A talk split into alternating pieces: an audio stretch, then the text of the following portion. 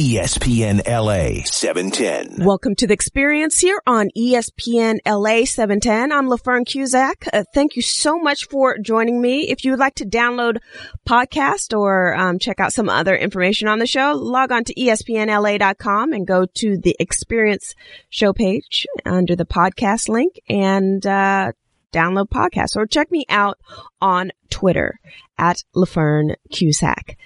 Today, we're talking narcissism. You know, you can have a coach in your life, but when does that coach or when can that coach cross the line? I'm so happy to be speaking with certified life coach and relationship specialist, Lisa Sawicki. Lisa, welcome to the show. Thank you, LaFern. I'm happy to be here. Now, this has been on my mind for, this topic has been on my mind for years, darling, years, because Yes. there are so many things about having a narcissist in your life. Can you uh, talk to us what exactly does a, a, a narcissistic personality disorder mean? Well, basically, a narcissistic personality, a lot of it comes from shame, the narcissist itself, not really internally feeling good enough. But their outer appearance is one of grandiosity and high self-esteem, superior to other people.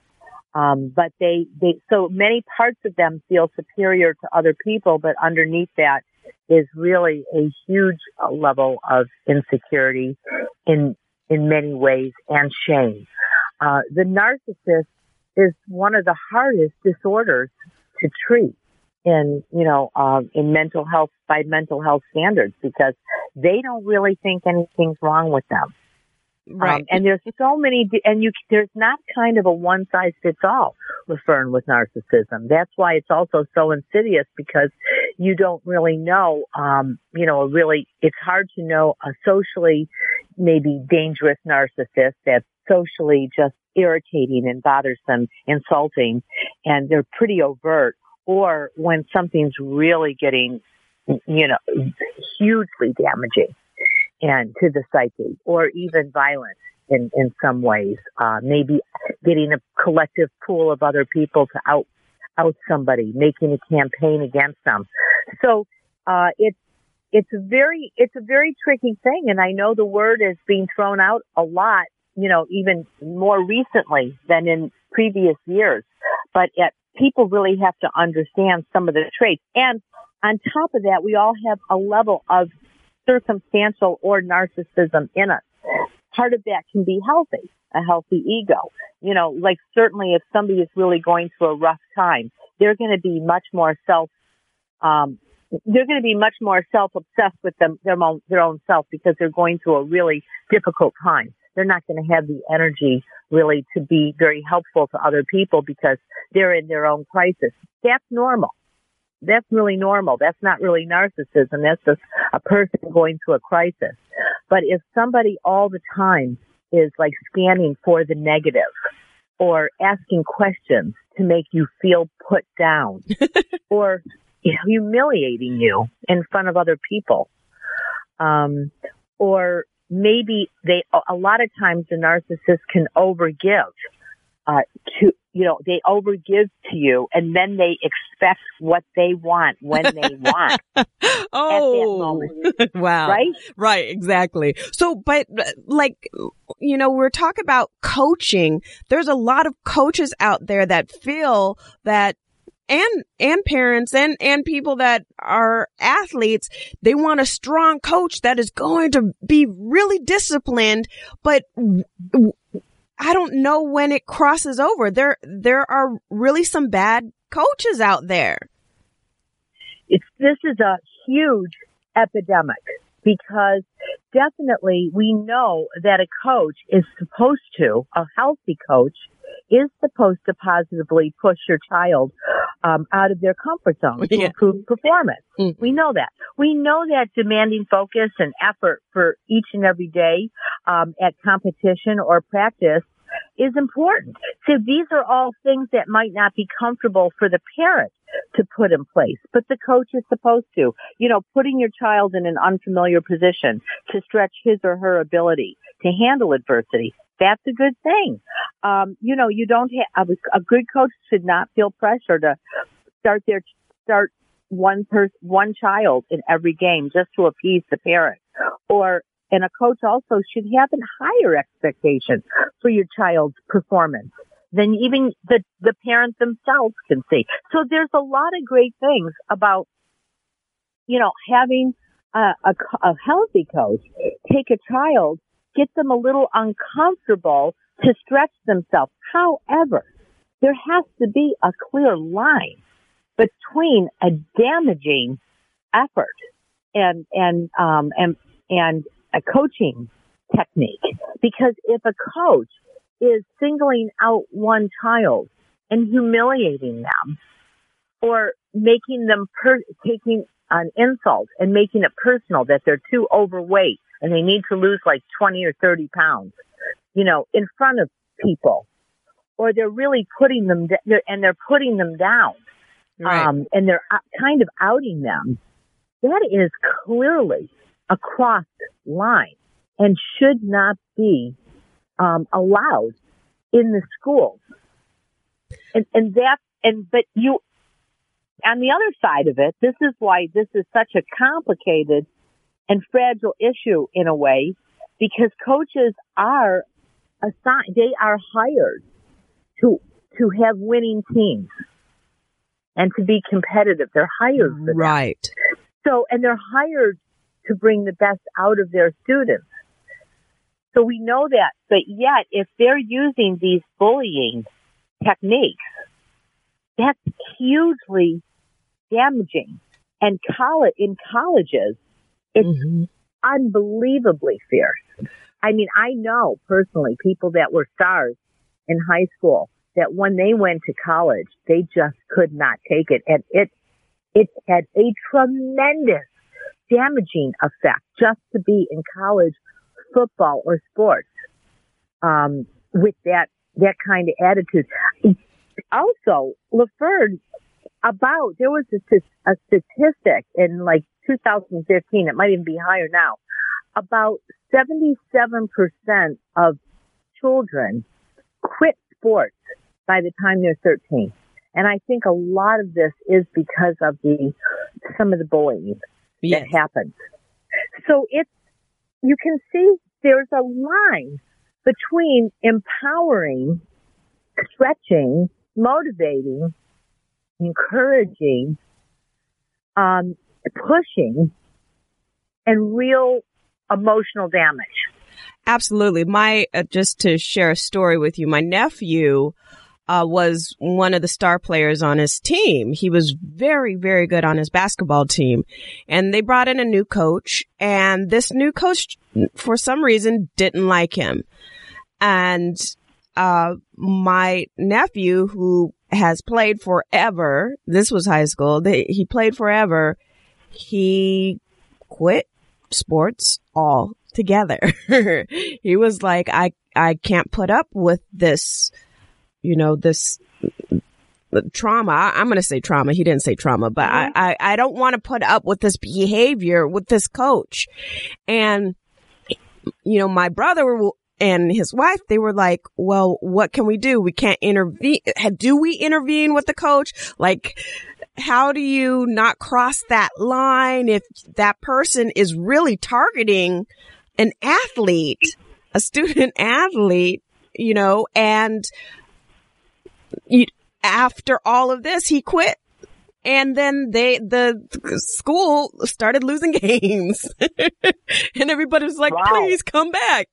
But that is the other Mhm. thing is that when you're a winning coach, do you do you feel like a lot of people, even if you're, you know, you're a coach or, you know, you're a CEO, cause a lot of CEOs are narcissists as well. They put, Mhm. people put up with their bad behavior because they are achieving results. Absolutely. This, this is again why it is so difficult and so prevalent in our society because a lot of narcissists are winning at the games we call success. And that is sad. And why they are winning is they have a almost blind, blinders on, um, to win which doesn't get them weakened by more, let's say, emotional sensitivity or issues. They, a lot of narcissists do not care who they hurt along the way right. to win, to so, get what they want. And they are winning. Yeah. They are so focused. Some of them are cheating to win. Um, but, and they, a lot of narcissists really do feel that, um, you know, and we know this in our society that, uh, money, you know, achieving money is a level of achieving some level of power or that can be right. used as power when you have money. You know, we know that people will spend money on certain candidates, um, or lobbying efforts. So they can actually, you know, they can, they can buy campaigns, uh, whether you're tra- campaigning as a judge. Sometimes just even a judge campaign can be manipulated by, you know, a, a bigger marketing budget. Um, so these things do take effect. And yes, a lot of CEOs and you know, I don't want to say it across the board because there are many CEOs that really are not narcissists, but um, that that manage and and encourage collectively as a team and are just masters at that. I mean, you you can maybe we can note that somebody like Mary Kay, who started Mary Kay Products, she was incredible at mastering uh, the incentives for encouraging women to be their own entrepreneurs. And there was a really um, unbelievable culture in her in her rise uh, for this company to treat everybody with respect. Um, that was huge. Then you take somebody, and of course, you know, he changed the world. Um, and Steve Jobs had many, you know, had many incredible qualities uh, to him. He was cer- certainly a genius and and and changed our our entire world. However, I I think that uh, I can say safely from everything that we have known about him and mm-hmm. and read about him, and he would admit, um, you know, if he was able to to admit it now, but um, that he he did definitely lead, you know, with um, there were fear based kind of statements and yes. actions and humiliation, you know, in his in his leadership. So you can kind of see, you know, the two different kinds of styles mm-hmm. of this with CEOs. It doesn't even, and it doesn't stop at the CEO level. We know this happens in families. Yeah. This happens in social groups. Mm-hmm. This happens in schools. This happens in everyday workplace. This happens, could be in your, in your HOA board meeting. you know, or, literally. I mean, you, you will see narcissistic behavior. I've got, um, kind of a, a wonderful list of some, uh, narcissistic behavior. Oh, please. And I yes. think that yeah, and I'd love to uh, kind of go through some of this stuff because it's it really highlights um, you know some of the things that are that are going on. Uh, you know, a narcissist, first of all, a lot of times they do they. It's like there's no black and white. You're either they either put somebody or something on a pedestal and it's perfect, or it's nothing. It's trashed, right? Right. So let's say a typical narcissistic comment would be if somebody, if they knew somebody that maybe wasn't making the kind of money that they thought was, um, you know, uh, respected. So yes. Level, you know, maybe they weren't making a, a, an amount of money that was respected. They would say he or she makes no money. They would use that kind of language, no money or they have no, they, they, they put everything in that kind of a level of, you know what I mean? It's either all or nothing. They have no money. Mm-hmm. Something like that. They exaggerate. Oftentimes a narcissistic parent may have a golden child and then the child, the problem child, where there's one child can do no wrong and the other child does all wrong you know? Right. Kind of thing. Um, that's very common. There's verbal abuse. And this can include belittling, bullying, accusing, blaming, shaming, demanding, ordering, threatening, criticizing, sarcasm, raging, undermining, interrupting, blocking, name calling. I mean, you know, you have to know that many people can occasionally make demands and use sarcasm and and interrupt and and and things like that. But you have to really consider. I mean, sure, there's levels of teasing and sarcasm sometimes, but it can be not mean spirited. You really have to look at did something just feel really mean spirited or was it said in fun? Yeah. Kind of thing. You know? Um, another thing is manipulation. They will manipulate. They're masters at manipulation. You know?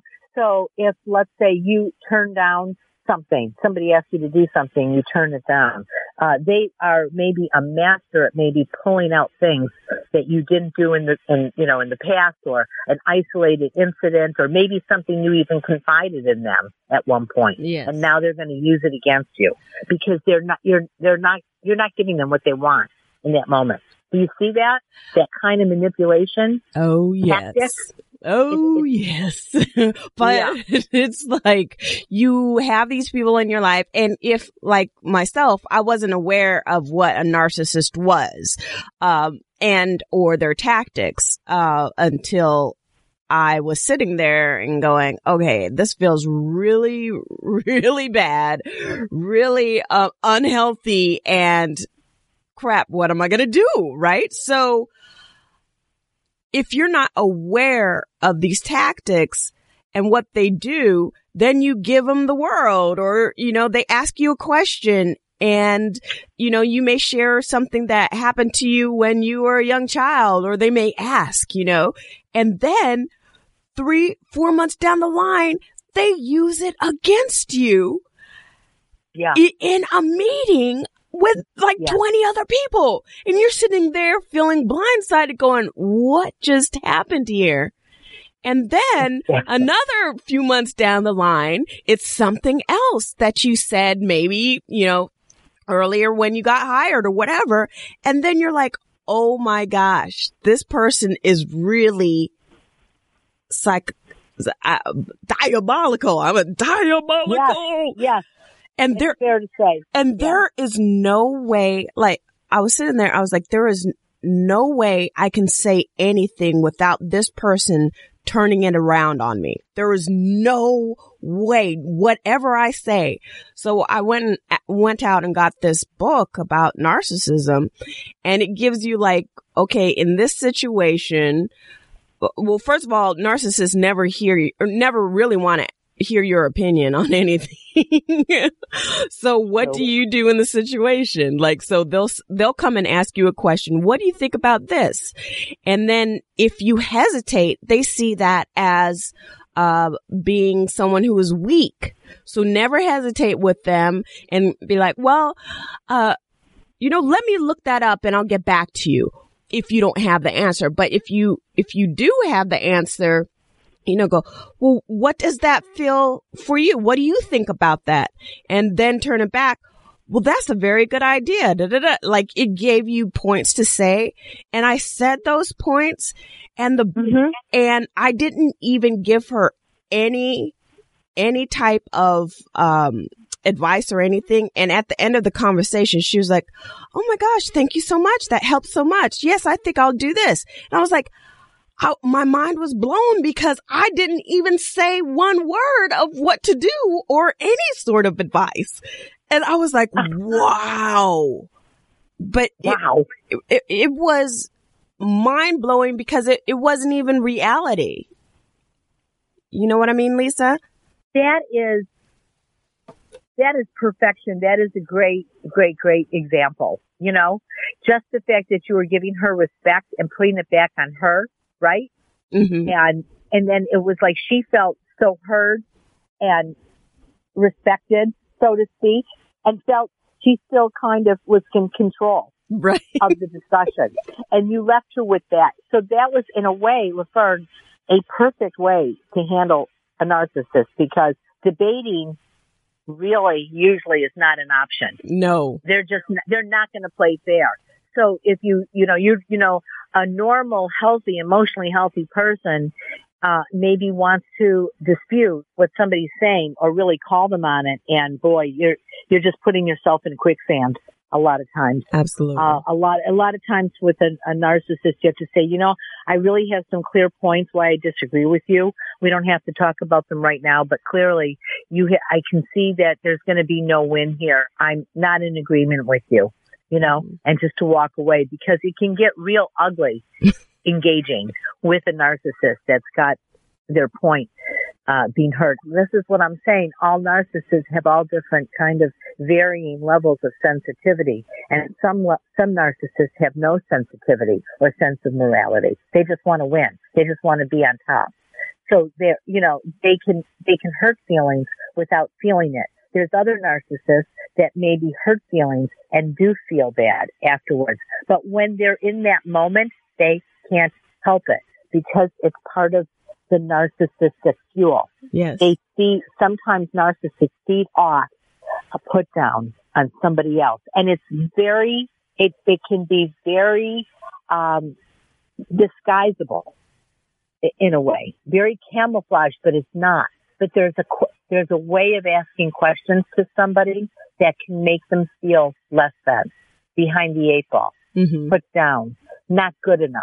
You know, let's say like a question like if you, if one of your girlfriends was dating somebody and you were all, um, let's say you were all playing Scrabble together, right? And then, you know, you're, you're with your girlfriend, you know, you're all playing Scrabble and, and maybe two couples are playing Scrabble and then, um, then you and your girlfriend maybe during the week are going for a walk, you know, and she's talking about him and she's saying, well, what did you think? You know, how did you think, uh, you know, you know, what did you think of him? And maybe a narcissist might say, oh, well, you know, I'm, you know, he seems very nice and everything. Do you think he's, do you think he's really bright? You know, something like that. Yeah. You know, do you think he's really bright or how is he with money or something like that? A Oh, certain kind of line of intrusive questioning hmm that can make you feel bad. And this is what happens all the time. This is, this is really scary stuff It for is. people because it's, it's so camouflaged and not overt Uh, right. in a moment. You know, a narcissist might be at a dinner table amongst friends, you know, and they're all friends or it could be family. And that narcissist might ask a question. I remember I was at a party and there was like a hootenanny, you know, where everybody was playing guitars and singing and, and stuff like that. And there was a person, uh, there that works with children and, um, you know, and in front of this whole group, uh, this other person said, what credentials do you have to work with children? oh no. you know, Yeah, just like that. And this person has worked for, with children successfully for 25 years, Wow. you know, but it, like a question like that in front of a lot of people is, you know, it, it's not really a fair question. I mean, even though that person could rattle off all their, Mhm. you know, all their, uh, credentials But- why they work with children. But even if that person rattled off all these credentials, that person, the narcissist would still turn it around as that's not enough. Or th- those aren't credible accreditations or whatever. So in that thing, in that situation, what would you advise one of your clients to do? Um, well, in that situation, you know, what you have to say is, oh, I, you know, I would love to tell, you know, what, if you're being called on something in front of a group, you mean you can, you can just say what your truth is, you know, and just answer the question. You can say, oh my gosh, thank you. I really appreciate your interest. I would love to talk to you more and have a real discussion about that. How about you and I get together, you know, Mm-hmm. separately instead of in front of the group, you know? Or if you don't have something to say, oh, I, you can say, you know, I have, I want to answer you, but I don't want to take the time right now to do that. Let's do that after, you know, we meet or something like that. Kind of hold, it's kind of like when somebody asks you a question, an interview question, you don't know the answer to it. You don't want to say no comment. You might want to say, you know, I want to do a little bit more research on that and get back to you. Or before I answer that question, I'm, you know, I want to make sure that I want to answer it correctly.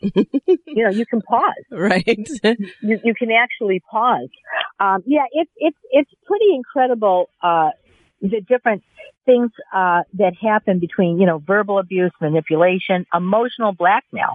can include threats or anger or warning. If you don't do this, I will do this. If you don't, you know, do this for me, I'm going to go to all these people and tell them this. You know what I mean? They can use that kind of emotional blackmail on you, Yeah. you know?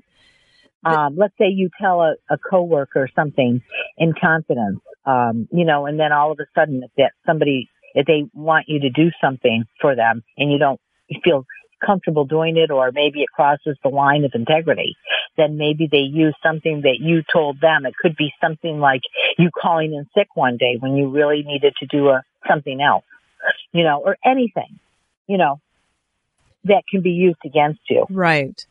pretty unbelievable. A lot of narcissists are also hugely competitive, you know, and that Mhm. with people.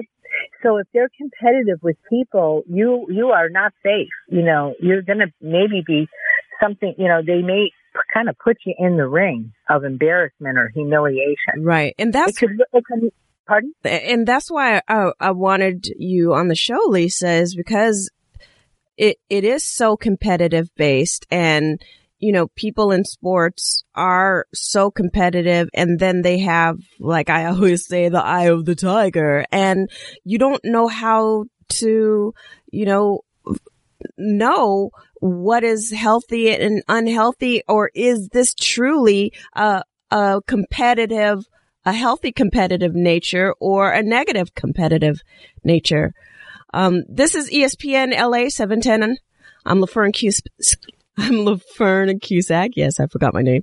Speaking with certified life coach and relationship specialist Lisa Sawicki. Lisa, how do you go about teaching someone if it is healthy or unhealthy and determining what they the next steps would be. Okay, so you have to, uh, every person really has to know if somebody in their life, whether it's a neighbor or a relationship, a spouse, a parent, an in-law, a coworker, a girlfriend, uh, any kind of a friend, you have to be aware if you are feeling in any way disrespected or beaten up by that person. As, um, you, you know, as camouflaged as it can be or overt as it can be. You have to know your feelings, what you're feeling, and when somebody doesn't feel good. So no, number one step is to recognize that. Does this person make me feel good and safe and trust, and do I trust this person or do I feel guarded when I'm with this person a lot? Do I feel beaten up? Do I somehow feel less than or put down? So the first step is really acknowledging who you, you know, what you feel with different people. Mm-hmm. And if some, if you feel beaten up emotionally by somebody or embarrassed or scared to be with them or uncomfortable. And a lot of people don't know that because that's a, that's a huge step, LaFern, because a lot of people kind of have learned how to accept people at face value and accept conversations, you know, to be a team player or to not make waves. Be So a team kind of- player. Right? It's Yeah. like, you know, come come on, buck up, be a team player. Stop hide, hide your emotions. Stop being a crybaby. Yes, yes, because those are kinds of comments that, that make you feel like you're overly insecure or you're overly sensitive, you know, or something like that, because that can be a put down if you say, hey, that was mean. Mm-hmm. Hey, that felt mean. And then somebody says, are you kidding? That wasn't mean. You're overly sensitive. You're just being insecure. So saying you're just being insecure is another put down. Yes. But a totally another put down. but Lisa, right? absolutely. I'm sorry, go ahead. No, no, no, no. So absolutely, that's just, that's level one. There's more steps. But go ahead and ask your question. After you recognize who is unsafe and who does that to you, there's, there's some other steps after. You can confront them and say, you know, privately, say, I'd like to talk to you about something. Um, I, you know, I just don't feel like, you know, and then you can talk to them privately and say, you know, the other day when we were all together with all these people and you were talking to me and what you said, it just felt kind of mean, mean spirited. Like you, it felt like you really wanted to embarrass me. Now you take that chance of that somebody saying, what? Are you crazy? Mm-hmm. I wasn't embarrassing you. What are you so insecure that now I have to walk on eggshells with everything that I say? Yeah.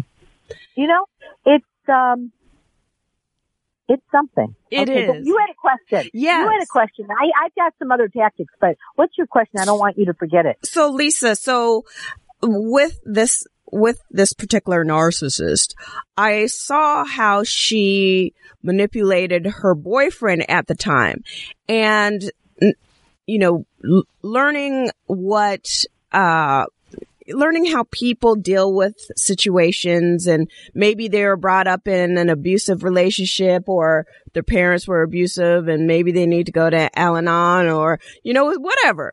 Um, Mhm. not ha- I can see how that person was manipulating the relationship, but in that other person's mind, it's like, well, this is how relationships are supposed to be. Women are supposed to be this way and, you know, they're supposed to, you know, and therefore they go along with that craziness because they think that this is the way it's supposed to be when it's not supposed to be like that.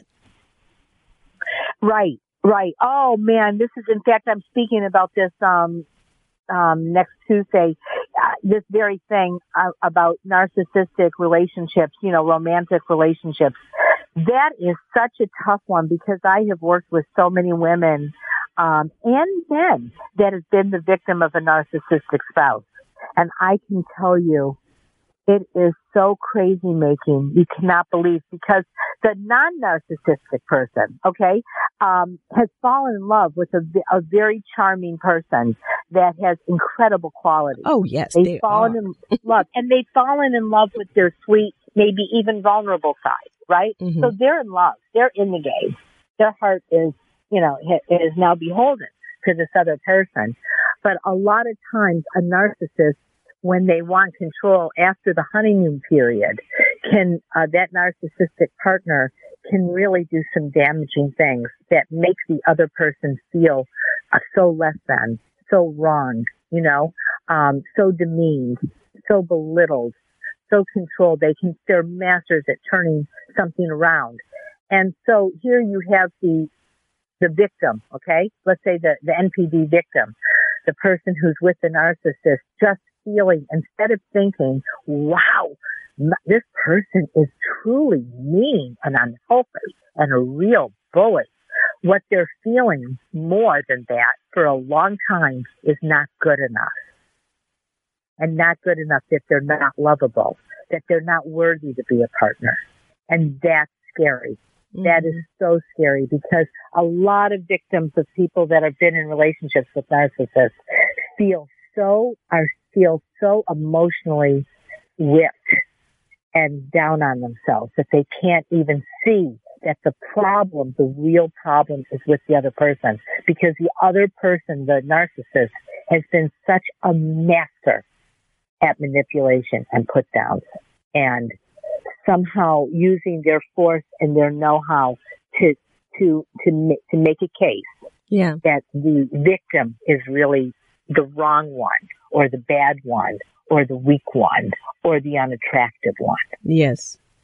It's So sick. it it it is and and I'm saying this just personally is that you don't know that it's happening.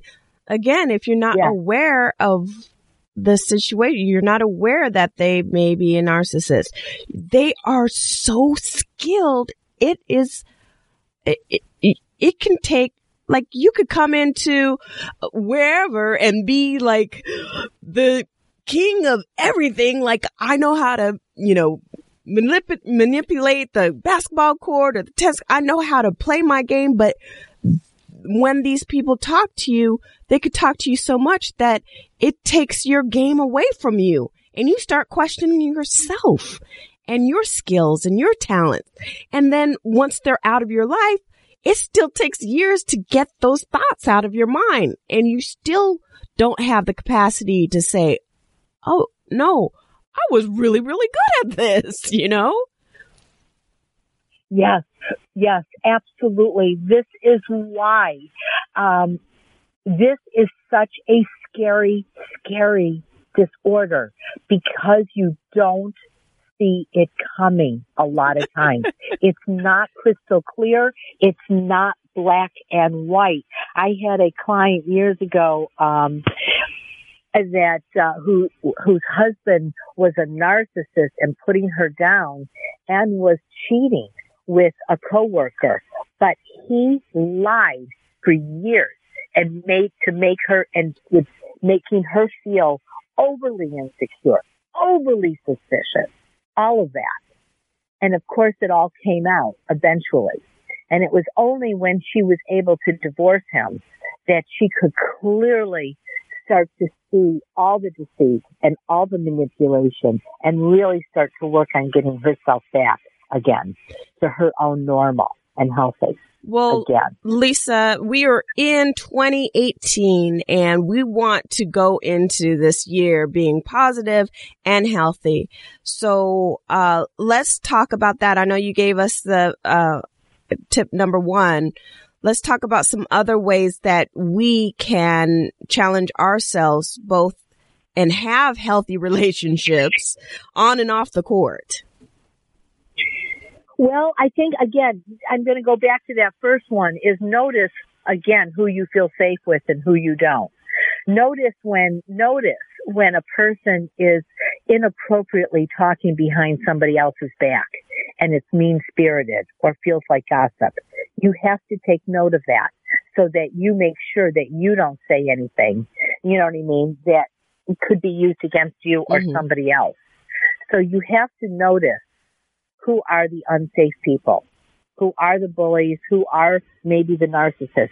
And I, I say, if you have one in your life that you can't let go of, maybe it's a, a family friend, you know, that is in your life or a family member, um, you, you're going to have to really take some steps on how to, how to work with them or how to be with them in a way that you still feel whole and safe.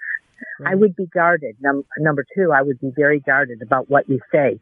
Keep topics neutral. Keep them positive. Keep them off yourself. If they start to ask you personal questions, I would say divert. I would say do not be in the game of answering personal questions and, and see if, um, and just say, oh, you know, you can say to somebody, oh, well, you know, that I kind of keep that. Kind of sacred information. I keep that, you know, but in general, here are some of my thoughts on that. Or what, you know, tell me more about you. I would say ask a, a narcissist loves to talk about themselves. Yes. So the more that works a lot. You can ask, yeah, yeah, exactly. So the more questions you can ask about them and keep them on their kind of their soapbox, their, their soapbox or their story would be very beneficial. Okay. I would definitely, uh, you know, ask them not personal questions, but just questions where they get to talk about themselves. But you're definitely going to have to be guarded. You're going to have to know that you're not going to win some arguments. So sometimes you're just going to have to let them rattle off their talk and not even start to say, you know, just, just right. to say, wow, I hear you. Um, you know, you've got a lot, lot of strong opinions. I really don't agree with a lot of them or most of them, but I don't want to talk about it now. That's fine. Right. You know what I mean? But, you know, because you talking about it or you correcting them really may be opening yourself up for more abuse. Oh, yes. Yeah. That adds fuel to the fire. It does. They don't, once, once you're in the game and they see they've got your passion or they've got your goat, as, as we say, then they're going to really, that's, that's their fuel. Yeah. and That's the, that's what they want from you. They want Don't give it to them. Don't give it to them. Don't give it to them. Don't give it to them. You're right. Don't give it to them. And have your they want that. You know, they want that. If they put down your husband or if they put down your child, they want to see your reaction. They want to see you lose it, basically. You know, because they just said they just crossed a personal line with you. you know? Right. So they want to do it. I would say just, I, I say if you've got a, a relationship with a narcissist that you can't let go of, hey, if you can let go of somebody, I say phase them out with no confrontation. just phase them out slowly. You know, just stop calling, just be overly busy. If you're going to meet with them, maybe go meet with them for one glass of wine every six months. Phase them out don't confront them. If you can phase somebody out. But if you can't phase somebody out and they're in your life, I would say the best thing you can do is to do things where you're not sitting across from each other just talking. Lisa, and You that's know, that's what you say Yeah. is healthy boundaries. healthy boundaries. I'd say you have to have healthy boundaries. So I say, you know, do other activities, maybe go to movies or plays or go bowling, other things that you don't have to be engaging in deep conversation if you can. Right. you know, I, you know, if you, if you, if you, you know, cannot, oh, you know, disassociate them from your life. But Yeah. you're definitely going to have to be very, very guarded.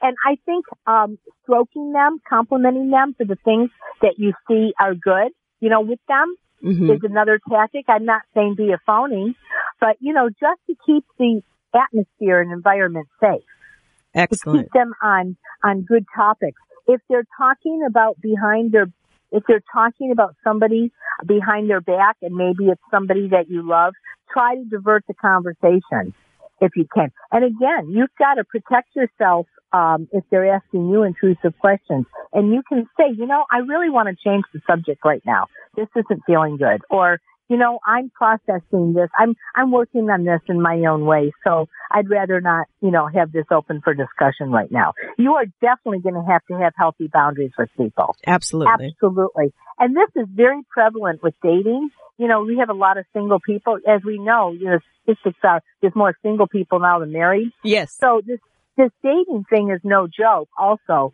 is not a safe atmosphere because you know girlfriends are going out with new guys, maybe a lot, and so what they don't need with their girlfriends is an audience um, of their day to day date. You know, I mean, comments on where did he take you, what did he buy you, where did he take you. Those are those are a little bit, you know, intrusive. They're they're intrusive because the question is, uh, did he take you someplace that I'm going to think is nice enough? Or did he buy you something that I'm going to think was, you know, the right gift Yeah. or something like that? You know, I think questions like, are you, you know, when do you think you're going to get engaged? Or are you thinking of even having a baby? I think those are intrusive questions today. You It's know, like- not everybody, you know, can, you know, I think, you know, planning parenthood or, or the availability to get pregnant, I think these are, you know, these can be sensitive topics Yes. and issues. Yes, absolutely. Lisa, do you have any other ways that we can identify if we have a narcissist in our life? Absolutely, LaFern. Um, there's an there's a um, a, a description called gaslighting. Many people don't know what that means. It means when somebody is in, intentionally making you distrust your perception of reality or believe that you're mentally incompetent. Like, let's say somebody said something that was really mean, and then you confront them, and you said, "You said this very mean thing," and they go, "No, I didn't. I never said that." I never said that. I never did that. You're wrong. You're making that up. That would be called gaslighting. When you know something's true, but that person is making you feel that it didn't happen or it wasn't true or it wasn't being said, that's what that's called. Or this fierce competition, like ridiculous one-upping, always having to be on top. Oh, you know, being on, doing anything to be on top by unethical means or, you know, as such as cheating in the game. So, Um, Lisa, ju- just to jump in real quick. So, when you you talk about gaslighting, is based off like a film in the 40s or something. I think it was called Gaslight, where a husband kept turning on the lights in the house were lit by gas, and she he kept manipulating the lights, making um, it seemed like his wife was going crazy because the lights kept coming, going on and off and everyone else was like, he was like, no, they're, they're fine. I don't know what you're talking about. It's like, so therefore gaslighting and it made her look like she was going crazy, which she wasn't. The end. Thank you. That's so interesting. I didn't know that. I Yeah. wonder if that's how the term came like that. Yeah. You know, from that movie because it's literally that concept. right. What you're talking about. That is it. When you're trying to make somebody feel crazy that that didn't happen or that didn't, they didn't say something like that. Or, I mean, you can see how crazy making that could be. No, I it, absolutely. And then you're like trying to guess, but you told me this is in my notes. No, you wrote it down wrong. So what do you do? Okay, well, I'm going in with the tape recorder the next time we have a meeting because obviously there's some miscommunication somewhere and where you say that you told me this and I wrote it down and then you say, no, I didn't tell you that. Well, I, here's my backup. And then that changed everything. Absolutely. And you would have to record everything because the person who does that, you have to literally catch them. You know, you have to record the conversation because they will do that. They will definitely, uh, tell you that, you know, what they want to tell you, But- that that did not happen. But not recording like not them not having them not know but it's like okay i'm taking notes to do my job properly and effectively. I want to make sure that i get everything correct. So here therefore i'm bringing this tape recorder or a tape recorder. I'm dating myself. What's a tape recorder? What about an eight track? Um you know bringing it in and saying okay i just want to make sure that i do everything correctly Absolutely. And that's a great way to say it, that, you know, just by putting it into your professional, um, methodology of getting everything correct and precise.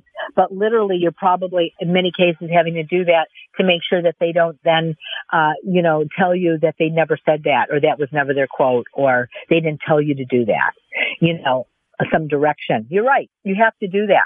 You have to work with that with people because they do do that gaslighting is definitely a, p- a part of what uh, narcissists will do. So you're smart to do that. Um, and to repeat what the direction was. Also, when somebody's giving you direction on something, I agree, you know, write it down. I think it's, you can't always have that, you know, that recorder to record them, but you repeat the three things. And also, if you're taking direction from somebody, it's always good then to maybe if you can, maybe make an email of this is, this is my assignment. These are the, the tasks that you've told me that you want me to do. So you have a trail in writing behind you so that you can always refer to it. You have to do that with a narcissistic, let's say supervisor or even coworker or boss. It, at sometimes to have kind of an email trail of complete communication so that there is no room for that kind of thing to happen, yes right? exactly Yeah. exactly You have to do that. They're so fiercely, narcissists can be so fiercely, fiercely com- com- competitive. Um, they do negative contrasting a lot, which means that they make unnecessary comparisons to negatively contrast you with the narcissist or other people. Um, so they're always doing this kind of negative. I mean, it's kind of like, like if like if some, let's say somebody lost a lot of weight and they look really good and they go, Oh, you look good now. oh my God. I could, you know, and they start to talk about how heavy somebody once was and Yeah. now they look so much better, but they can't just give the compliment. They have to give the put down. you see that? Yeah. They have to give the put down. They just can't give the compliment. So that's another thing. Um, also sabotage, disrupting interference with your endeavors and relationships for the purpose of revenge or personal advantage. So they are sabotaging somehow something you want. You know, that can be kind of, they, they wedge. So like somebody who's a narcissist, let's say you and your husband are having a great time and everything. Well, let's say you were with a person who maybe wasn't in a relationship or maybe in an upsetting relationship and they want to see you and your husband kind of get irritated with each other, you know? yeah they might they might do something. It could be like in the name of fun or even in a game, but maybe even to say, you know, something that would maybe feel like a put down or would make you and your husband get into a little fight or something like that. They Mhm. wedge. They gang up.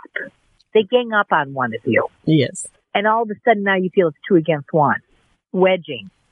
Or let's say, um, you know, so you, you, somebody wanted your husband to do an assignment and he did, they did, you know, he did the assignment that he was told to do or he did the favor and then maybe somebody maybe behind his back came back to you and said, well, he did this, but he didn't exactly do it perfect or do it right. But they're telling you about it. Not him.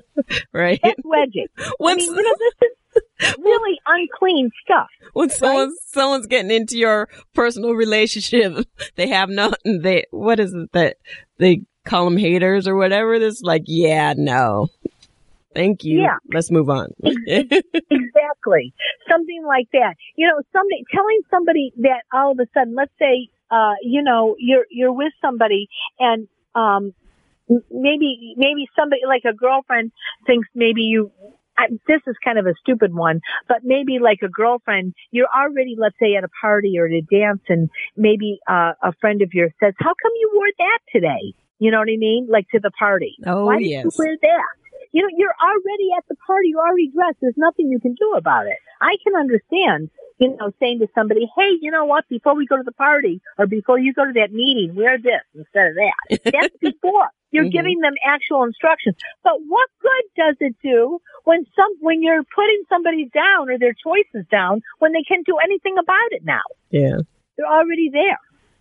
Not nice yeah. you know i mean I, that's just not nice they No. can um you know an, uh, an extreme narcissist can actually lie persist deception to avoid responsibility um and they actually you know just to achieve their own needs or withhold information or they can withhold money sex communication or affection from somebody because they're upset about something so they Mm. withhold or they neglect or they do a privacy invasion um, or they do a character assassination or slander well you and then they just pull out every terrible thing and they just bullet off Mhm. all these horrible things. You never get it right. You never get it right. Look at all the times you failed. Look at all the times you misjudged. Look at all the problems you've, you've created. Look at all the bad relationships you have. Look at how you never keep a relationship. You know, that kind of assassination, you know, is Mhm. just terrible kind Yes. of thing. You know, so there's so many different characteri- characteristics of a narcissist that you don't see it coming that can be very scary Yes. very scary and emotionally damaging to the psyche. Thanks, Lisa. Uh, this is ESPN LA 710. I'm LaFern Cusack speaking with Lisa Sawicki, certified life coach and relationship specialist. You could go to selfcoachnow.com for more information. Um, Lisa, if we can go on to, I, I know I'm on your website right now. Everybody is talking about, you know, New Year's resolutions. I, I really don't I don't believe in them. I think it's like, you know, every day try to live your best life. Uh, can you talk about what you do as like in regards to life goals? Um, life goals in going forward once you've gotten all these narcissists out of your life or you have set healthy boundaries can can we set some goals for ourselves and what does that mean in regards to life goals Absolutely, absolutely. The first thing with, you know, that I'm an advocate of, and I teach people how to daily self-coach, be their own coach, because you know, we are all coaching ourselves 16 waking hours a day. Uh, you and I had talked about that. You Yes. know, we are all coaching ourselves, whether we're, you know, telling ourselves to go out and take that walk and eat that healthy meal, or we're, you know, doing something different. We're not, we, we, we don't, even, we're coaching ourselves even if we're saying we're going to do any, if we're not even thinking about coaching ourselves and we're going to do anything we want that pleases us in the moment or, you know, so we are definitely directing our lives. And the first, the first quality that you have to think about is really being your best partner and your best friend and being nurturing and kind to yourself. Not, I think so often in our society we're taught to succeed in ways that push ourselves, get really uncomfortable, push yourself, um, you know, be more of a perfectionist, so to speak. Really, uh, more importantly, is to be kind to yourself and nurture yourself and say kind messages. So you really want to start your day off with, you know, really being kind to yourself and nurturing and easing into your day. And when it comes to goals, LaFern, the, the biggest thing is that we all tend to make grandiose goals that are way too hard. So somebody may say it's really common after the first of the year to say, I want to lose, let's say 30 pounds. and I want to lose 30 pounds by Valentine's Day. right. Okay. Well, that's unreal. That's an unrealistic goal. It's way too hard of a goal. It's much better to say, you know what? I really want to cut down my sweet eating and I'm going to try to really see how many different days I can go without sweets, you know, and then if I, so if I do eat sweets, maybe two or three of the days, it's not seven days, you know, yeah. and it's like a little bit of a goal. It's, you know, you take your goal and cut it in half in a way to make it easier, more a kinder goal for you, a more attainable goal to reach. If somebody says, I want to work out for one hour every day, every seven days a week, that's too hard. As a coach, when I hear that, I say, well, wait a minute. I, I get that you want to start working out. Would you, can you reach for five days of working out, but be happy with if you worked out three days a week? Right. Can you do that? You know? So that way, if a person works out three days a week, they don't feel defeated. Right. And, and, and that, I think that's the key, that defeatist type of mentality where you set seven days a week that you're going to work out for two hours, which, you know, it's crazy. But if you, and then you fail, then you go into a depression and then you start eating again. And then, you know, you're back on the couch with your Nintendo. Absolutely. So you can see how as human beings, we're psyching out, we're making the goal so challenging that we just don't want to do it at all. We don't even want to be in the game. We're done. it's too hard. It's just too hard. Kind of like back to your, you know, your comment about relationships are too hard if they're in a relationship with a narcissist. You know, but we do that to ourselves. We make too hard of goals. And we have to understand that if we just make a little bit of a goal, so if you're wanting to start to exercise, say, you know what? When I think of it on a given day, if I can go out and just do a 20 minute walk, that's good. And let's see how many days I can do even just a 20 minute walk and feel good about ourselves and reward ourselves, pat ourselves on the back and not make it too hard. Yes. And that's how you get through and make something happen. I think methodically, that's how people actually reach their goals. It's every day, a little bit at a time, doing it and not making it too hard and not blaming themselves if they went three days and they didn't do anything on their goal and they get back on track and say, well, I can start again today. So it's a kinder, gentler way to approach your goals and to make them very easy to do. Make your goal easy to do. But Lisa, as so mm-hmm. as you know, we go into the workplace and, you know, we talk about narcissists in the workplace and CEOs and all, all these th- plans and you got to do this. A, a, lot of the interviews you go in, they ask you, well, what's your five year plan? And for me, I kind of get overwhelmed because I'm like, five year plan. You know what? I have a husband and a child. I'm, I don't know what I'm doing tomorrow, yet alone five years from now. I hope I'm alive, but who knows? Exactly. I, I kind of feel like in some ways though, that kind of question is outdated. You know what I mean? Yes. Because we're not, we're not in the world where somebody, you know, signed up, you know, for a job and they see themselves doing that job for 40 years or 30 years. You know, we're, we're in an ever changing world. Technology changes jobs in, you know, anyway all the time. We are constantly having, we're in a state of having to adapt and, you know, and to be flexible. Right. So I kind of feel like a question like, what is your five year plan? Better, a better question than asking somebody like you a question like that would be, how do you handle, what is your methodology for handling a challenging situation? Mm-hmm. That's a better question. I'd rather to get, if they want to understand what you're about and what your capabilities are, then they should ask you a question of how you might react to something.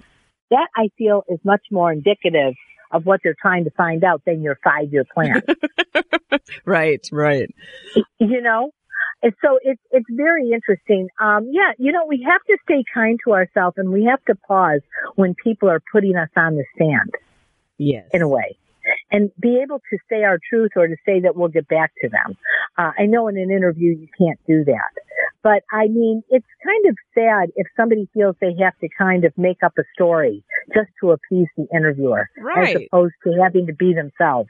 I mean, if I was the interviewer, I would be like, oh, okay, that person is fake. I don't want to hire somebody who's not telling me a real story or, you know, sh- sharing who they are and their skills in a way that can communicate to me that uh, they're going to do a great job and help advance our goals for the company. Absolutely. I, I agree with you. I, I think maybe there, there's some better interview questions that could be, what are some of the ways that you a, you know, that you want to see yourself grow, mm-hmm. you know, career wise. You know, that might be a better question. Well, do you find, um, Lisa, that some of your clients get stuck on this, get stuck on, you know, creating their goals for, well, next week or the future? And if so, how do you go about breaking that stuck, that stuck yeah. type of atmosphere? Absolutely. Honestly, I meet with people and of course, you know, people can be overwhelmed. You can be overwhelmed if your toilet's not working because that's yes. the thing. Or there's no power in your house, right? Or your car is broken and now you've got to spend all this money for your, you know, um, engine. Lisa, I mean, are you following me? You must be stalking me. You know my life. that's so funny. Well, I just, you know what it is, LaFern? I'm a human being. So I kind of know all the, any one of these things can make you feel overwhelmed, like anything, or you know, like a notice that uh, you know, fr- fr- you know, from your neighborhood or your whatever. Any one of these things can make us feel overwhelmed. We are definitely in a culture of overwhelmingness. You know what? I mean, just sometimes for people to have to drive to their job is so unbelievable just getting in their car and facing the traffic or, you know, or, or just driving yes. is in itself overwhelming. Especially in LA or Southern California yeah, is just like, oh. Right. Yeah. It's so hard. So the thing about it is, is that what I tell people is just make sure, you know, and of course you've heard this before, make sure your breathing is calm. You know, first of all, get your breathing set so that you're just breathing and pausing and knowing that whatever is in front of you that feels overwhelming is usually not life and death. Okay. So we know this is not catastrophic. In reality, it's not catastrophic. Even if you're going to be late for 15 minutes, it's not catastrophic. Right. Nobody's going to die. So you have to put things into perspective. Okay. You have to breathe and put things into perspective and get calm so that you can then devise your plan, make your plan and do the best you can and really know what is low hanging fruit and what is not low hanging fruit. For example, fixing the toilet would be a priority in that day for your family, yes. but maybe not going to the cleaners, mm-hmm. you know, is not. Or maybe not making that homemade meal tonight, making dinner. Maybe that's a night where you had too much stuff, you're going to order in food.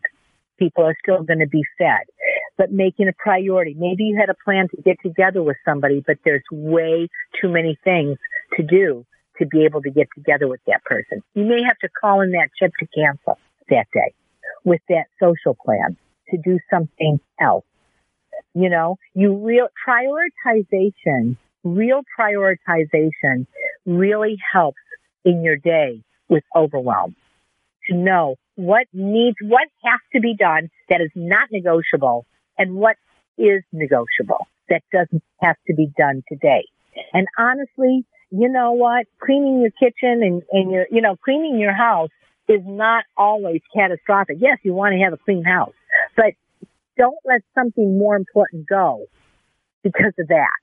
Yes. You know, you have to bounce off mm-hmm. that stuff. What is really, you know, maybe that day having your house not be all straightened and clean and neat, but you going to the doctor because you're feeling something that doesn't seem right is way more important than those dishes in the sink. Yeah. You can see that, right? Yeah, absolutely. Well, you know what helped me with that?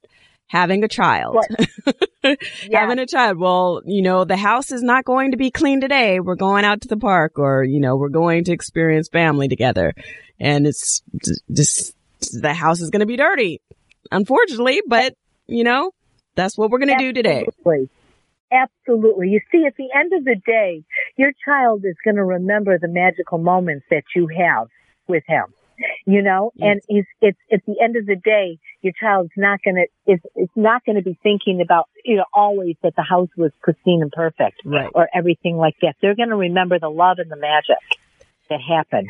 And that's the thing that we forget. We have grown up in a world of perfectionism in a way. Look at the articles. Look at the, you know, what's out there all the time. Everybody's being uh, pinned against a level of perfection. Mm-hmm. And it's really kind of heinous yeah. on our psyche, if you will, because it makes us all feel not good enough. And moms are probably the worst victim of that because guilty when they're working, you know what I mean? Oh, or, you know, there, there, there's so much time management of guilt there or perfection. And, and really what the child needs most is a nurturing, loving mom quality when they, when they are there right? Uh, yes, yes, definitely so. I've learned that. I've learned it and I'm happy. Uh, Lisa, That's you have great. shared so much wonderful insights and ways that we can identify if we have a narcissistic coach in our life or a narcissistic person. Um, a narcissistic personality disorder within that person. And I'm very thankful for you. Uh, I know you've given us a lot of tips. Um, do you, before we leave, do you have uh, a few tips you want to share to take us out with? Just a review? Well, just to review, I just really want everybody to know that um, life should feel good, okay, and relationships should feel good. So I understand that we can all have challenging relationships and we're all different people and so we don't agree on everything. We do things in different ways. But let's all please notice that we have a, a boundary with anybody coming into our world that is making us feel put down or upset, very, very, very upset or bad about ourselves or it feels mean spirited. Let's really try to have a boundary with that. And if somebody that we love has said something that hurt our feelings to say, wow, that really hurt my feelings, you know, and I want you to know that. That made me feel really bad, you know, to let them know that and to really protect yourself from those kinds of actions with people around you, you know, and to create a safe haven for yourself and the people that you love. And for us also to watch our words in how we're saying things to other people. That directness, while it might be have clarity to it, to be direct, maybe somehow put ourselves in somebody else's shoes so that if we need to have some, give some constructive feedback or some constructive criticism, let's say, that maybe we can say it a little gentler, you know, yes. and really chase it down with some wonderful things that they do and some great things that they do so that they can hear your comment but it's, they can know it's isolated and it doesn't demean them. Yes. So to watch our words, so to protect ourselves from others, to watch our words, and also to be very kind to ourselves, LaFern, and to watch our inner talk and how are we talking to ourselves? How are we judging ourselves? To make it kind, more benevolent, and much more nurturing. Awesome. Well, thank you for teaching us how to be our own coach in our life. Certified life coach and relationship specialist, Lisa Sawicki. For more information, you can log on to selfcoachnow.com. Lisa, thanks so much. Thank you so much, LaFern. It was wonderful to be with you today and to be able to share these things. I really appreciate you. I appreciate you. I'm LaFern Cusack. Thank you so much for joining me. For more information, please log on to espnla.com and go to the podcast page and to the experience show page and download podcast or check me out on Twitter at LaFern Cusack. Thanks again. I'll see you next week here on ESPN LA. ESPN LA 710.